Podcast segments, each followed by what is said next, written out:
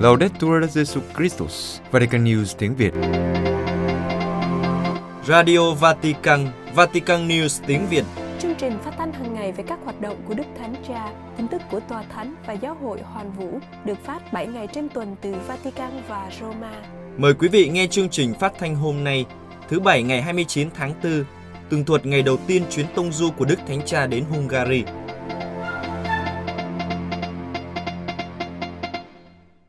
Sáng thứ Sáu ngày 28 tháng 4 năm 2023, Đức Thánh Cha bắt đầu chuyến tông du 3 ngày đến Hungary. Đây là chuyến tông du lần thứ 41 của Ngài tại nước ngoài. Khẩu hiệu của chuyến tông du lần này của Đức Thánh Cha, Chúa Kitô là tương lai của chúng ta. Đây không phải là lần đầu tiên Đức Thánh Cha đến Hungary.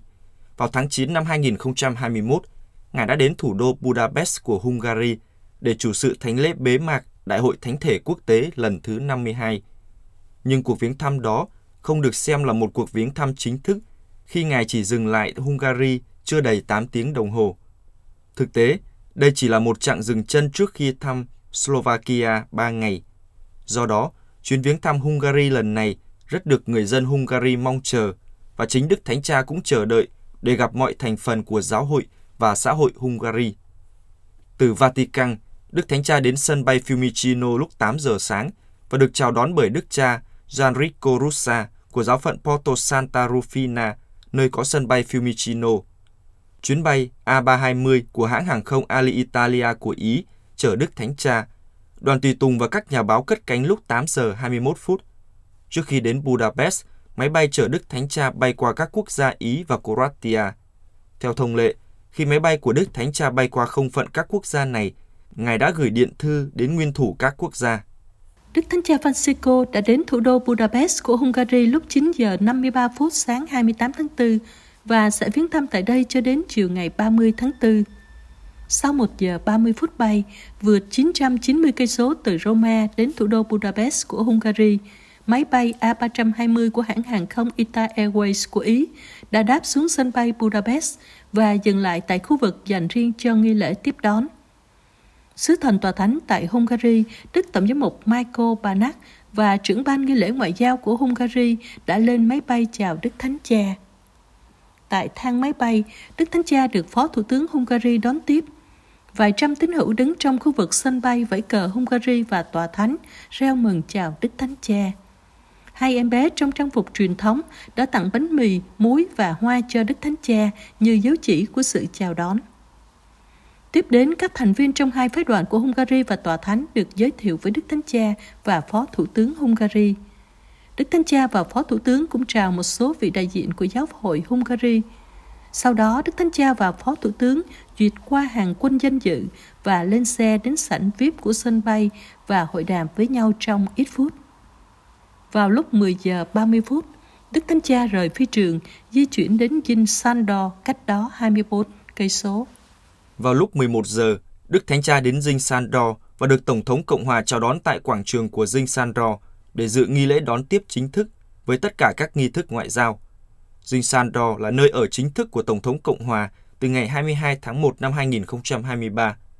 Lúc đầu, tòa nhà sang trọng được xây dựng cho gia đình quý tộc Sandor theo dòng lịch sử được sử dụng làm tòa nhà chính phủ. Sau Thế chiến thứ hai, dinh biến thành đống đổ nát và được làm lại vào năm 1989 nhưng dinh chỉ thực sự được khôi phục hoàn toàn vào mùa xuân năm 2022. Nội thất tòa nhà được thiết kế theo phong cách Baroque với nhiều sảnh lớn dùng cho các cuộc gặp gỡ lớn, các buổi chiêu đãi ngoại giao đoàn. Dinh Sandor mở cửa cho công chúng mỗi năm một lần vào đầu mùa thu, ngày di sản văn hóa ở Hungary. Đức Thánh Cha và Tổng thống tiến ra giữa sân trong tiếng kèn chào mừng của đoàn quân nhạc. Sau đó, đoàn quân nhạc lần lượt trỗi quốc thiều của Vatican và Hungary. Hiện diện trong nghi thức đón tiếp này có các đại diện của chính phủ Hungary và phái đoàn của Tòa Thánh, cũng như các lãnh đạo giáo hội tại Hungary. Sau nghi thức chào cờ, Đức Thánh Cha và Tổng thống Hungary đi qua hàng quân danh dự. Sau đó Tổng thống giới thiệu phái đoàn chính phủ Hungary, tiếp đó là phái đoàn của Vatican. Sau lễ nghi đón tiếp chính thức, Đức Thánh Cha và Tổng thống Hungary đi lên lầu của một phủ Tổng thống để hội kiến riêng. Sau cuộc hội kiến riêng vào lúc 11 giờ 30 phút ngày 28 tháng 4, Đức Thánh Cha cùng Tổng thống ra hội trường lớn. Tại đây, hai bên trao đổi quà tặng, chụp hình chung và ký sổ vàng lưu niệm. Tổng thống Cộng hòa cũng giới thiệu gia đình của bà với Đức Thánh Cha. Tổng thống Cộng hòa Hungary bà Katalin Novak sinh năm 1977 tại Szeged. Bà học kinh tế và hành chính công chính tại Đại học Budapest và tiếp tục học tại Đại học Szeged và Paris. Bà Novak bắt đầu sự nghiệp chính trị vào năm 2001 tại Bộ Ngoại giao, sau đó giữ các chức vụ cố vấn cho Bộ trưởng Bộ Ngoại giao, chánh văn phòng nội các Zoltan Balog tại Bộ Nhân sự, Bộ trưởng về gia đình và thanh niên, Phó Chủ tịch đảng Fidesz, đại biểu Quốc hội Hungary, Bộ trưởng Bộ Gia đình.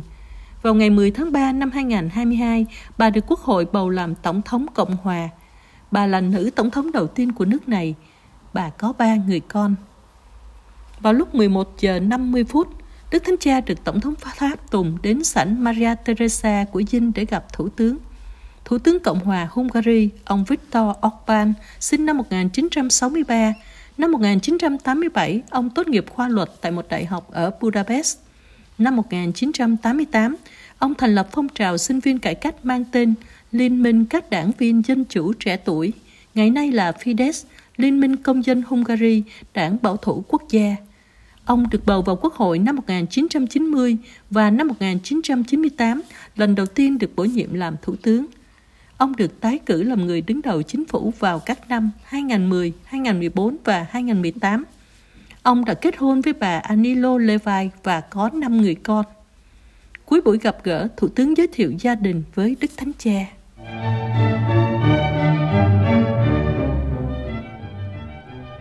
Đức Thánh Cha gặp chính quyền, xã hội dân sự và ngoại giao đoàn.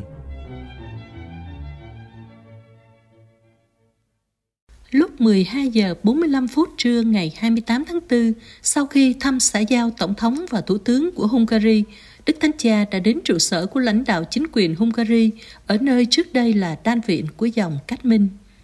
Đan viện này được xây dựng vào năm 1736 và được thánh hiến vào năm 1763 nhưng vào năm 1784, Hoàng đế Joseph thứ hai đã giải tán dòng và biến đan viện thành nhà hát để các quan chức chính phủ giải trí. Sau Thế chiến thứ hai, đan viện bị hư hại nặng nề.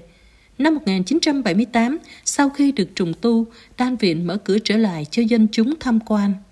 Sau đó, vào năm 2001, đan viện trở thành tài sản của nhà hát vũ kịch quốc gia và ngày nay, sau khi được cải tạo thêm, từ năm 2019 có văn phòng của Thủ tướng. Tham dự cuộc gặp gỡ với Đức Thánh Cha tại sảnh của đan viện cũ, có khoảng 200 người thuộc giới lãnh đạo chính trị và tôn giáo, ngoại giao đoàn, các doanh nhân, đại diện xã hội dân sự và văn hóa. Sau lời chào mừng của bà Tổng thống Hungary trong bài diễn văn, Đức Thánh Cha chia sẻ một số ý tưởng được gợi ý từ hình ảnh của thủ đô Budapest. Trước hết, Budapest, thành phố của lịch sử. Đức Thánh Cha nhắc lại những giai đoạn lịch sử của Budapest, sinh ra trong thời bình, nhưng cũng đã trải nghiệm những xung đột tàn khốc, đặc biệt là các hành động bạo lực và áp bức do chế độ độc tài quốc xã và cộng sản gây ra. Nhắc đến kỷ niệm 150 năm thành lập Budapest, thông qua sự hợp nhất của ba thành phố Buda và Obuda ở phía tây sông Danube và Pest ở bờ đối diện, Đức Thánh Cha mời gọi suy nghĩ về tiến trình thống nhất do châu Âu thực hiện. Trong đó, Hungary đóng một vai trò quan trọng. Trong thời kỳ hậu chiến, châu Âu cùng với Liên Hiệp Quốc thể hiện niềm hy vọng cao quý rằng bằng cách cùng nhau hợp tác vì sự liên kết chặt chẽ hơn giữa các quốc gia có thể tránh được những xung đột hơn nữa. Tuy nhiên, trong thế giới mà chúng ta đang sống hiện nay, việc theo đuổi hết mình một cộng đồng chính trị và củng cố các mối quan hệ đa phương dường như là một ký ức đáng tiếc từ một quá khứ xa xôi. Chúng ta dường như đang chứng kiến buổi hoàng hôn đáng tiếc của giấc mơ hòa bình chung đó, khi những kẻ đơn độc trong chiến tranh giờ đây nắm quyền. Càng ngày, lòng nhiệt tình xây dựng một cộng đồng hòa bình và ổn định của các quốc gia dường như càng nguội lạnh. Khi các vùng ảnh hưởng được vạch ra, sự khác biệt ngày càng rõ rệt, chủ nghĩa dân tộc đang gia tăng và các phán quyết và ngôn ngữ ngày nay khắc nghiệt hơn được sử dụng để đối đầu với các quốc gia khác. Và Đức Thanh Cha khẳng định rằng, hòa bình sẽ không bao giờ đến từ việc theo đuổi các lợi ích chiến lược cá nhân, nhưng chỉ đến từ các chính sách có khả năng nhìn ra bức tranh rộng lớn hơn đến sự phát triển của mọi người. Các chính sách quan tâm đến cá nhân, người nghèo và tương lai, chứ không phải chỉ đơn thuần là quyền lực, lợi nhuận và triển vọng hiện tại. Theo Đức Thánh Cha, vào thời điểm lịch sử này, châu Âu được kêu gọi đảm nhận vai trò thích hợp của mình. Đó là hiệp nhất những người cách xa nhau, chào đón các dân tộc khác và từ chối bất kỳ ai là kẻ thù vĩnh viễn. Do đó, điều quan trọng là phải phục hồi tinh thần châu Âu, tức là sự phấn khích và tầm nhìn của những người sáng lập. Những người là các chính khách có thể nhìn ra xa hơn thời đại của họ, vượt ra ngoài biên giới quốc gia và nhu cầu trước mắt. Đồng thời, tạo ra các hình thức ngoại giao có khả năng theo đuổi sự thống nhất, chứ không phải làm trầm trọng thêm sự chia rẽ. Nghĩ đến Ukraine đang bị chiến tranh tàn phá, Đức Thánh Cha đưa ra câu hỏi, những nỗ lực sáng tạo vì hòa bình đang ở đâu?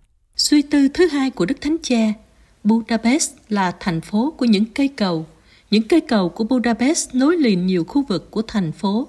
Từ những nhịp cầu nối kết những thực tại đa dạng đó, Đức Thánh Cha nghĩ đến tầm quan trọng của một sự thống nhất không phải là đồng nhất. Ở Budapest, điều này được thể hiện qua sự đa dạng đáng chú ý của hơn 20 quận tạo nên thành phố. Cũng thế, châu Âu của 27 nước được xây dựng để tạo cầu nối giữa các quốc gia, đòi hỏi sự đóng góp của tất cả, đồng thời không làm giảm đi tính độc đáo của mỗi quốc gia. Đức Thánh Cha nhắc lại lời của một trong những người sáng lập châu Âu. Châu Âu sẽ tồn tại, nhưng sẽ không có gì trong những điều đã tạo nên vinh quang và hạnh phúc của mỗi quốc gia bị mất đi. Vì trong một xã hội lớn hơn và một sự hòa hợp lớn hơn, các cá nhân sẽ có thể phát triển và Đức Thánh Cha khẳng định đó chính là sự thống nhất mà chúng ta cần, sự hài hòa của một tổng thể mà các bộ phận không bị đồng nhất một cách nhạt nhẽo, nhưng được tích hợp hoàn toàn. Như hiến pháp Hungary đã tuyên bố một cách đúng đắn, tự do cá nhân chỉ có thể hoàn thiện khi hợp tác với những người khác. Và thêm nữa, chúng ta tin rằng văn hóa quốc gia của chúng ta là một đóng góp phong phú cho sự đa dạng của sự thống nhất châu Âu. Đó là một châu Âu mà Đức Thánh Cha mong muốn không trở thành con mồi của các hình thức chủ nghĩa dân túy tự quy chiếu, cũng không viện đến một thứ chủ nghĩa siêu quốc gia lỏng lẻo, nếu không muốn nói là nhạt nhẽo, đang đánh mất tầm nhìn về cuộc sống của các dân tộc.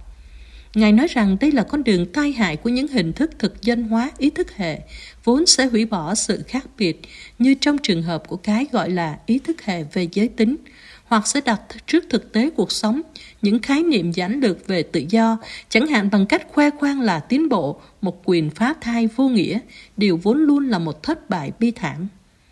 Theo Đức Thánh Cha, sẽ tốt hơn biết bao nếu xây dựng một châu Âu lấy con người và các dân tộc làm trung tâm với các chính sách hiệu quả đối với việc sinh sản và gia đình, những chính sách được quốc gia này theo đuổi một cách quan tâm – một châu Âu mà các quốc gia khác nhau sẽ tạo thành một gia đình duy nhất bảo vệ sự phát triển và tính độc đáo của mỗi thành viên.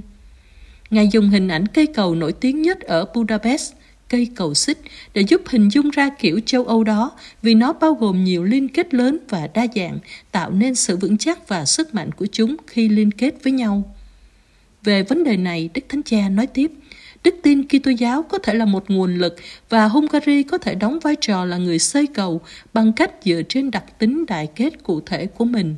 Ở đây, các tôn giáo khác nhau chung sống với nhau mà không xích mích, hợp tác một cách tôn trọng và xây dựng. Và khía cạnh cuối cùng Đức Thánh Cha đề cập đến là Budapest như một thành phố của các vị thánh.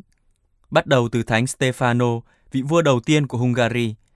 Đức Thánh Cha nhận xét rằng Lịch sử Hungary được đánh dấu bằng sự thánh thiện ngay từ đầu, không phải chỉ là sự thánh thiện của nhà vua, mà còn của cả gia đình ngài.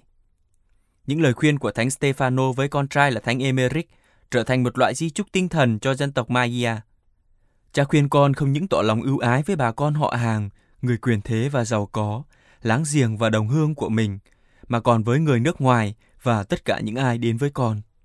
Thánh Stefano thể hiện tinh thần Kitô giáo đích thực khi tuyên bố rằng thực hành yêu thương dẫn đến hạnh phúc tột đỉnh. Ngài nói thêm, hãy dịu dàng để bạn không bao giờ chống lại công lý. Bằng cách này, Ngài kết hợp sự thật và sự dịu dàng một cách không thể tách rời. Đức Thanh Cha nhận định rằng đây là một giáo huấn đức tin tuyệt vời. Các giá trị Kitô giáo không thể được đề xuất bằng sự cứng nhắc và khép kín, bởi vì chân lý của Chúa Kitô đòi hỏi sự hiền lành và dịu dàng theo tinh thần của các môi phúc. Tinh thần cởi mở đối với người khác như được hiến pháp Hungary ghi nhận, chúng tôi tôn trọng tự do và văn hóa của các dân tộc khác và sẽ cố gắng hợp tác với mọi quốc gia trên thế giới. Theo Đức Thánh Cha, thực sự mang tính phúc âm và tương phản với một số khuynh hướng đôi khi được đề xuất nhân danh các truyền thống bản địa và thậm chí là đức tin để co cụm vào chính mình. Đức Thanh Cha cũng lưu ý rằng Hiến pháp Hungary cũng khẳng định chúng ta có nghĩa vụ chung là bảo vệ những người dễ bị tổn thương và người nghèo. Và Đức Thanh Cha nói đến chứng tá thánh thiện của Thánh Elizabeth, công chúa của Hungary, đã qua đời ở tuổi 24 sau khi từ bỏ tất cả tài sản của mình và phân phát mọi thứ cho người nghèo. Cuối cùng, thánh nhân đã cống hiến hết mình và phục vụ những người bệnh trong nhà tế bần mà Ngài đã xây dựng. Ngài vẫn là một chứng nhân nổi bật của tin mừng. Tiếp tục bài diễn văn, Đức Thánh Cha cảm ơn các nhà chức trách đã thúc đẩy các công việc bác ái và giáo dục được truyền cảm hứng từ những giá trị Kitô giáo và sự hỗ trợ cụ thể của họ đối với nhiều Kitô hữu trên toàn thế giới đang gặp khó khăn và nghịch cảnh. Ngài khen ngợi sự hợp tác giữa nhà nước và giáo hội, luôn tôn trọng sự phân biệt cẩn thận giữa các lĩnh vực riêng của nhau. Và Ngài nhắc các ký tơ hữu phải ghi nhớ điều này, lấy tin mừng làm điểm quy chiếu, tự do đón nhận những giáo huấn giải phóng của Chúa Giêsu mà không nhượng bộ một loại chủ nghĩa hợp tác với một nền chính trị quyền lực. Ngài phân biệt giữa tính thế tục và chủ nghĩa tục hóa là thứ phổ biến vốn dị ứng với bất kỳ khía cạnh nào của sự thánh thiên, nhưng lại sẵn sàng hy sinh bản thân trước bàn thờ của lợi nhuận. Ngài nói, những người tự xưng là Kitô hữu cùng với các chứng nhân đức tin được kêu gọi làm chứng và hợp lực với mọi người để vun trồng một chủ nghĩa nhân văn được gợi hứng bởi phúc âm và đi theo hai con đường cơ bản, nhìn nhận mình là con cái yêu dấu của Thiên Chúa Cha và yêu thương nhau như anh chị em một nhà và Thánh Stefano là mẫu gương của tình huynh đệ khi khuyên con hãy chào đón những người lạ với lòng nhân từ và tôn trọng họ để họ thích ở với con hơn là ở nơi khác. Nhận định rằng vấn đề tiếp nhận và chào đón người di dân là một vấn đề nóng bỏng trong thời đại của chúng ta và chắc chắn là phức tạp Tuy nhiên, Đức Thánh Cha nói, đối với những người Kitô hữu, thái độ cơ bản của chúng ta không thể khác với thái độ mà Thánh Stefano đã khuyên con trai của Ngài sau khi học được điều đó từ Chúa Giêsu, đấng đã đồng hóa mình với khách lạ cần được tiếp đón thì chúng ta nghĩ về Chúa Kitô hiện diện trong rất nhiều anh chị em của chúng ta, những người đang chạy trốn cách tuyệt vọng khỏi các cuộc xung đột, nghèo đói và biến đổi khí hậu. Chúng ta cảm thấy buộc phải đương đầu với vấn đề mà không được bào chữa và trì hoãn. Và Ngài nhắc nhở châu Âu với tư cách là một cộng đồng phải hành động để tạo ra các hành lang pháp lý và an toàn, cũng như các quy trình đã được thiết lập để đáp ứng một thách thức mang tính thời đại nhằm chuẩn bị cho một tương lai mà nếu không được chia sẻ thì sẽ không tồn tại. Thách thức này đặc biệt đòi hỏi sự đáp lời từ phía những người là môn đệ của Chúa Giêsu và muốn noi gương các chứng nhân của tin mừng. Từ giả tổng thống Hungary, Đức Thánh Cha lên xe về tòa sứ thần cách đó hơn ba cây số để ăn trưa và nghỉ ngơi. Đức Thánh Cha gặp gỡ các giám mục, linh mục, phó tế, tu sĩ, chúng sinh và các nhân viên mục vụ. Vào lúc 16 giờ 40 phút, từ tòa sứ thần, Đức Thánh Cha đến nhà thờ chính tòa Thánh Stefano để gặp gỡ các giám mục, linh mục, tu sĩ nam nữ, trùng sinh và nhân viên mục vụ. Nhà thờ chính tòa Thánh Stefano được đặt theo tên của vị vua đầu tiên của Hungary, nằm ở trung tâm thành phố Budapest trong khu vực Pest và cùng với vương cung thánh đường Esztergom với danh hiệu là đồng nhà thờ chính tòa của Tổng giáo phận Esztergom Budapest. Công trình xây dựng nhà thờ bắt đầu vào năm 1851 và hoàn thành vào năm 1906. Năm 1938, nhà thờ được nâng lên hàng tiểu vương cung thánh đường dịp kỷ niệm 900 năm ngày mất của Thánh Stefano, đấng bảo trợ Budapest. Trong chiến tranh thế giới thứ hai, như phần lớn thành phố, nhà thờ đã bị hư hại nghiêm trọng đến mức toàn bộ cấu trúc mái phải được thay thế. Sau đó, nơi thờ phượng được trùng tu bắt đầu từ năm 1983 và công trình được hoàn thành vào năm 2003. Vương cung Thánh Đường cao 96 mét, giống tòa nhà quốc hội, có hình chữ thập Hy Lạp Sáu quả chuông được lưu giữ bên trong hai tòa tháp, trong đó có quả chuông lớn nhất nặng khoảng 90 tấn. Trong nội thất trang trọng, được bao phủ bởi 55 loại đá cẩm thạch Hungary, có các nhà nguyện dọc theo các gian giữa. Đặc biệt, nhà nguyện nơi lưu giữ bàn tay phải của Thánh Vương Stefano. Khi đến nơi, Đức Thánh Cha được chào đón tại lối vào nhà thờ chung bởi Đức Hồng Y Estegom Budapest, Đức Tổng giám mục Andras Veres, Chủ tịch Hội đồng giám mục và Linh mục quản sứ người đã trao thánh giá và nước thánh cho Ngài. Sau đó tất cả đi đến bàn thờ chính. trong lúc ca đoàn cất hát. Buổi gặp gỡ được bắt đầu bằng lời chào mừng của Chủ tịch Hội đồng Giám mục Hungary, tiếp đến là chứng tá của hai linh mục, một nữ tu và một giáo lý viên. Trong bài diễn văn đáp lời, tập trung vào khẩu hiệu của chuyến tông du được Đức Tổng giám mục Veres nói đến trong bài chào mừng. Trong thế giới đang thay đổi này, chúng con muốn làm chứng rằng Chúa Kitô là tương lai của chúng ta. Đức Thánh Cha nói, đối với chúng ta, một trong những đòi hỏi quan trọng nhất là giải thích những thay đổi và biến đổi của thời đại chúng ta, tìm cách đáp ứng những thách đố mục vụ một cách tốt nhất có thể. Ngài khẳng định rằng điều này chỉ có thể thực hiện được khi nhìn lên Chúa Kitô là tương lai của chúng ta, người là Alpha và Omega, là đấng hiện có, đã có và đang đến, là đấng toàn năng, là khởi đầu và là cùng đích, nền tảng và đích đến cuối cùng của lịch sử nhân loại. Khi chiêm ngưỡng vinh quang của đấng là đầu và cuối trong mùa phục sinh này, chúng ta có thể đối diện với những cơn bão ập đến thế giới chúng ta, tạo ra những thay đổi nhanh chóng và liên tục trong xã hội – Cuộc khủng hoảng đức tin ảnh hưởng đến nền văn hóa Tây phương bằng một cái nhìn không cam chịu và không đánh mất tâm điểm của lễ phục sinh. Chúa Kitô phục sinh, trung tâm lịch sử là tương lai. Cuộc sống của chúng ta, mặc dù đánh dấu bằng sự mong manh, được đặt vững vàng trong tay người. Nếu chúng ta quên điều này, chúng ta cũng vậy. Các mục tử và giáo dân sẽ tìm kiếm các phương tiện và công cụ con người để bảo vệ mình khỏi thế giới, khép mình trong các ốc đảo tôn giáo thoải mái và yên bình – hoặc ngược lại, chúng ta sẽ thích nghi với những chiều gió thay đổi của thế gian và khi đó, Kitô giáo sẽ mất sức sống và chúng ta sẽ không còn là muối đất. Đức Thánh Cha nói đến hai cám dỗ khi đối diện với những thay đổi của thời đại. Đầu tiên là cách đọc ảm đạm về lịch sử hiện nay được thúc đẩy bởi chủ nghĩa thất bại của những người lặp đi lặp lại rằng tất cả đã mất, chúng ta đã đánh mất những giá trị xưa, không biết rồi sẽ đi về đâu – Cha Sandro bày tỏ lòng biết ơn Chúa vì đã giải thoát Ngài khỏi chủ nghĩa thất bại. Và một nguy cơ khác, đó là đọc thời đại một cách ngây thơ, dựa trên sự hài lòng của chủ nghĩa xu thời và làm chúng ta tin rằng cuối cùng mọi thứ đều ổn. Thế giới đã thay đổi và chúng ta cần phải thích nghi. Ở đây, ngược với chủ nghĩa thất bại ảm đạm và chủ nghĩa su thời thế gian, tin mừng cho chúng ta đôi mắt mới, cho chúng ta ơn phân định để bước vào thời đại chúng ta với sự cởi mở, nhưng cũng với tinh thần ngôn sứ. Do đó, với sự chào đón mang tính ngôn sứ. Đức Thánh Cha giải thích thêm điều này với hình ảnh cây vả trong tin mừng Marco. Anh em cứ lấy thí dụ cây vả mà học hỏi. Khi cảnh nó xanh tươi và đâm chồi nảy lộc, thì anh em biết là mùa hè đã đến gần.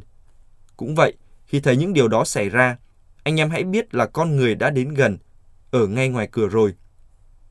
Đức Thánh Cha nói câu chuyện được kể trong bối cảnh đền thờ Jerusalem đối với những người đang chiêm ngắm vẻ tráng lệ của đền thờ và sống theo thế gian và sống theo thế gian đặt sự an toàn trong không gian thánh thiêng và sự hùng vĩ sang trọng của đền thờ.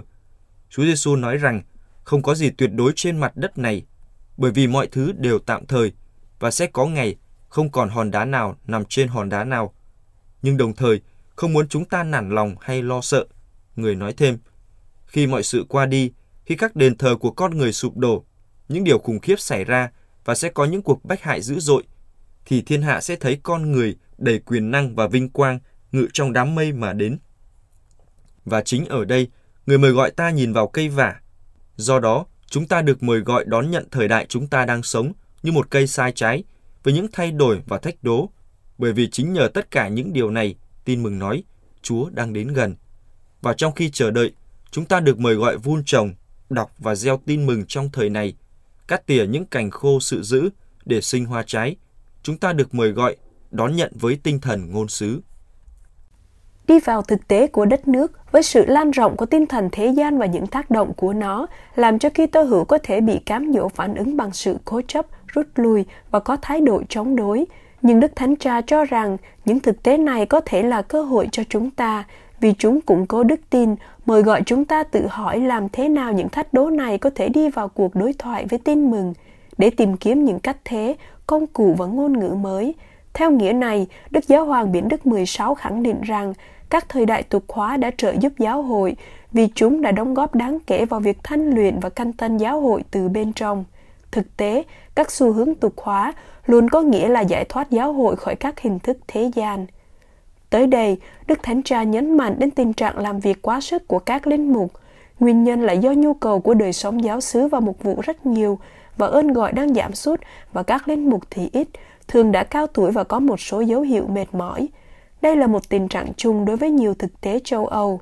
Nhưng Đức Thánh Cha cho rằng điều quan trọng là tất cả mọi người, mục tử và giáo dân, cảm thấy đồng trách nhiệm, trước hết là trong cầu nguyện, bởi vì câu trả lời đến từ Chúa chứ không phải từ thế giới, từ nhà tạm chứ không phải từ máy tính. Và rồi trong niềm say mê mục vụ ơn gọi, với sự nhiệt thành, tìm cách trao ban cho người trẻ niềm say mê bước theo Chúa Giêsu, ngay cả trong sự thánh hiến đặc biệt. Ngoài ra, hoạt động mục vụ sẽ đem lại kết quả tốt đẹp nếu mọi thành phần dân Chúa có khả năng sống tình yêu mà Chúa đã truyền. Công việc mục vụ đầu tiên là làm chứng cho sự hiệp thông, bởi vì Thiên Chúa là sự hiệp thông và người hiện diện nơi nào có tình bác ái huynh đệ. Đức Thánh Cha mời gọi, chúng ta hãy vượt qua những chia rẽ con người để cùng nhau làm việc trong vườn nho của Chúa. Chúng ta hãy đắm mình trong tinh thần tin mừng, đặt nền tảng trong cầu nguyện, nhất là trong việc tôn thờ và lắng nghe lời Chúa. Chúng ta hãy vun trồng việc huấn luyện liên tục, tình huynh đệ, sự gần gũi và quan tâm đến người khác. Một kho tàng lớn đã được trao vào tay chúng ta, chúng ta đừng lãng phí nó để theo đuổi những thực tại thứ yếu so với tin mừng. Cuối bài nói chuyện, Đức Thánh Cha lặp lại chủ đề của chuyến tông du, Chúa Kitô là tương lai của chúng ta, vì chính người hướng dẫn lịch sử, và trong khi đề cập đến chứng tá đức tin của nhiều giám mục, linh mục, nam nữ tu sĩ đã tử đạo trong cuộc bắt hại vô thần ở Hungary, Đức Thánh Cha nhắc đến Đức Hồng Y Mai Senti, người đã tin vào sức mạnh của cầu nguyện đến mức ngày nay, gần giống như một câu nói phổ biến, vẫn được lặp lại ở đây. Nếu có một triệu người Hungary cầu nguyện, tôi sẽ không sợ tương lai. Đức Thánh Cha mời gọi, anh chị em hãy chào đón là chứng nhân cho lời ngôn sứ tin mừng, nhưng trên hết hãy là những người nam nữ cầu nguyện, bởi vì lịch sử và tương lai tùy thuộc vào điều này. Cảm ơn anh chị em về đức tin và lòng trung thành của anh chị em vì tất cả những điều tốt đẹp anh chị em đã thực hiện. Buổi gặp gỡ kết thúc bằng kinh lạy cha và phép lành của Đức Thánh Cha. Sau đó, mọi người chụp hình chung với Đức Thánh Cha.